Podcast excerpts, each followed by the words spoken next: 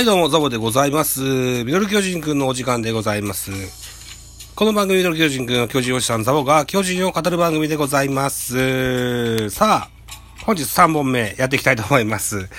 えー、っと、これは11月29日、昨日の記事でございます。桑田真澄投手、チーフコーチ、中4、5日、耐えろ。先発陣を骨太に鍛えるといった記事でございまして、巨人の桑田真澄投手、チーフコーチ53歳が28日、中4日、中5日に耐えうる骨太なと先発投手陣を形成する考えを示した。改革第3弾として新方針を記し、レベルアップを違ったドクター桑田が先発陣を徹底強化する。桑田コーチが先発の中4、5日は当然との警戒、見解、えー見解を示した。中5日4日で、えー息切れが、えーというコメント、記事も読んでますけれども、不思議ですよね。投げられない人はプロ野球選手にならない方がいいんじゃないかなと思いますと。手厳しいですね。今シーズンは9月5日以降、5人ローテを断行。中5日で回し、6連戦では火曜日に先発した投手が、中4日で日曜日に先発した、経験豊富な菅野、山口は対応したが、えー、戸郷らは苦戦した。うーん、山口は対応したと言えるのかな？まあ、いっか。えー、不振の打線とも噛み合わず、先発22試合連続白星なしの球団ワーストタイ記録も作った。桑田コーチはすでにこの考えを若手選手と共有。えー開幕から中4、5日でローテを回すと決めているわけではないが、えー感覚を詰めても対応できる強さは、を全先発陣に求めているのだ。あ、決めてないのか。よかった。そうか、そうか。彼らはできると思います。えー、そのやり方を知らないだけ、やり方を知れば必ずできると思ってますと。えー、今季終了後、投手チーフコーチに昇格。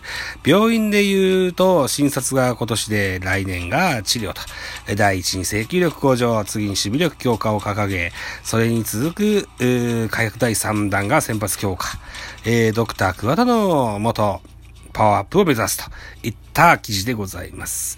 えー、日本シリーズやクライマックスシリーズも活躍しました、ヤクルトスワローズ奥川、あるいはロッテ、佐々木朗希なんかは、うん高卒2年目で、なんか10日で回してたっていう風に聞いてますし、えーと、あの子、高橋啓治か。えー、ヤクルトのね、うん、彼もそうだったんじゃないかなと思います。その中、中4、5日。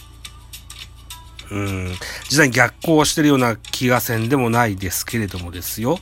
桑田、斎藤、牧原の三本柱、えー、を作り出した藤田元次監督のもと、えーそんなローテーションがありました。えー、これに加えたって、えー、宮本和智や高田勲、あるいは木田勲なんていう選手もいましたね。えー、ただこの牧原も木田も、リリーフ、クローザーと掛け持ちみたいな、そんな起用だったと思います。藤田監督に、を大変崇拝してる桑田さん。えー、ご本人も名投手だったっていうこともあるので、そういった使い方できなきゃおかしいでしょう、というふうに思われるんでしょうね。うん、アマチュア向けのね、野球の本を読みますとですよ、えー、もっと効率のいい練習の方法だとか、えー、昔から、えー、大人から習ってたやグラブの持ち方ですとか、あるいはこう、変化球の投げ方ですとか、これは全然たあ正しいものではなかったみたいなことを歌われる理論派の久保田さん。えー、ただそれはアマチュアだけに対しての話であって、えープロであるのはあ意味合いが違うと。あんたらプロなんでしょうと。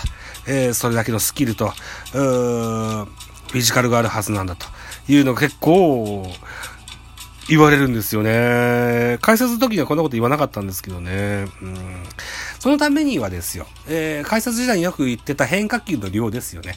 えー7、8個ある選手が今多くいるんですけども、2、3個削るべきだと。その代わりこう残った変化球に対しての精度をアップさせていくのが重要なんだというふうに言ってらっしゃいました。何年か前の解説でそのこと言ってらっしゃいました。僕が投手陣、投手コーチならこう言いますと。うー枕につけて言ってました。いよいよチーフコーチになりました。さあ、菅野なんかは8、8種類、9種類ぐらい変化球持ってますし、山口も今年は2勝8敗ですよ。こんな選手じゃないですよ。うん。さあ、どんな調整、えー、あるいは育成、えー、先ほどの回でも山崎伊織の話もしましたし、あるいはこう、うーん、堀田健信なんていうね、選手が155キロ投げたか投げんかみたいな話も出ました。8, 8, 8者連続奪三振をフェニックスでやったとかね、えー、そんな話も出てました。あるいはこう、伸び悩みを感じる今村ですとかね、このあたり。今村くんなんかはとてもこう、あの、桑田さんの、このメスのおかげで成長するかもしれません。はい。ぜひ今村選手含めた先発投手陣のレベルアップを楽しみにしたいかなというふうに思います。はい。で、えー、さっきも言いました、堀田健信の記事もありましたので、これも言ってみましょう。巨人。先発6人目不在。堀田健信ら若手投手の競争が10年ぶり。日本一につながるといった記事でございます。えー、巨人の桑田と、真澄投手チーフコーチ53歳が、28日、中4日、中5日に耐えうる骨太なっていうのは同じですね。はい。それ以下は違いますよ。8月25日の広島戦。で、直江が2回途中慶応で登録抹消。先発6人目が不在となり、翌週9月1日のヤクルト戦。えー、菅野が中5日で先発したのをはじめに、先発5人ローテがスタートした。当時、宮本投手チーフコーチは、先発投手が育ってきていない部分がある。5人で回すのは致し方ないと話した。えー、近年原監督が理想に掲げていた先発の中4、5日を9月から最後まで貫き通す形となったが、今年に限って言えば、6人目不在の応急処置の意味合いが強かった。えチームの先発、防御率は8月31日までが3.54だったのに対し、9月以降は4.41と大きく下がりました。9月10日に、あ、じゃあ、9月、10月にチームは10勝25敗8分けと大きく負け越してしまいました。この間、ファームで奮闘していた若手先発陣は、6人目がいないと言われて、言われて悔しかったはずだ。来シーズンは開幕から先発を5人で回すのか、6人を基本的に中6日で回していくのかは流動的、いずれにしろ、今年のように首脳陣が6人目不在悩む状況により候補者が何人いても高いレベルで競い合うチーム状況の方がいいことは間違いない。ドラフト1位の関西国際大太田、えー、2位、沢の JR 東日本山田、えー、3位、日大赤星、えー、あるいは、あ平内、岩崎より戸田、直江、堀田など、可能性を秘めた投手が多くいる先発陣の競争が激化、えー、していくことが来季、10年ぶりの日本一につながっていくはずであるといった記事でございます。そう。中4、5日で投げれるようなタフネスな先発陣、先発投手が揃ってほしいこと、それから6人目、ぜひ出てきてほしいといったような意味合い。でございますね。さあ、えー、その中、ドラフトに山田流星、11月29日、昨日ですね、東京ドームにおきまして、都市対抗出場しました。こんな記事。ドラニー山田流星、東京ドームで10奪三振に原田三塁監督、投資が触れる投手、入団心待ちといった記事でございます。都市対抗野球第21 1回戦、JR 東日本対ホンダ熊本。えー、ホンダが勝ったんだね。えー、山田は負けちゃったんだよね。まあまあ。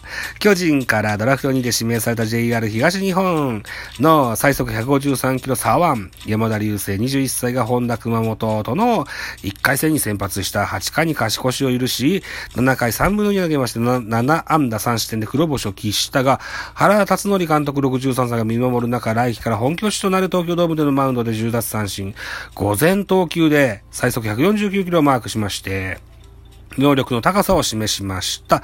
来季から本拠地となる東京ドームで山田は、えー、力強く大きな一歩を踏み出した。マウンドの感触としては硬いので投げやすかったです。初回からエンジン全開で先頭山本を129キロのスライダーで空振り三振。続く中島にはこの日、最速の149キロ直球で空振り三振。よっしゃーと焚き火を上げましたと。直球8つ、原監督、水野スカウト部長が熱心を送る前で大気の変異を見せましたと。この日は10奪三振の中8つが直球。今日はストレートが走ってましたし、精度も良かったですと。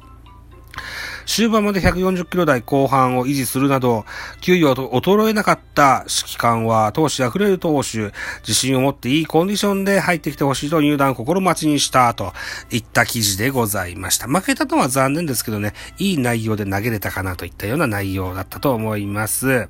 うん。えー、の、記事は続きますが、あこの負けてゲームをね、えー、の悔しさ、これを必ずプロで晴らしたいと。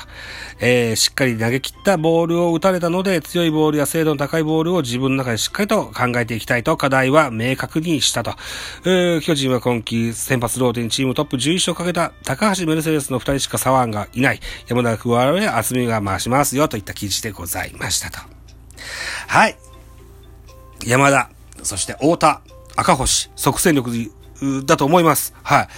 えー、今年の2021年ジャイアンツは投手崩壊と言えた、言えると思います。はい。えー、このおめ返上のためにもですね、えー、この新しい若い力、それから従来あるベテランの力が合わさった時にですね、優勝が見えてくるかなというふうに思います。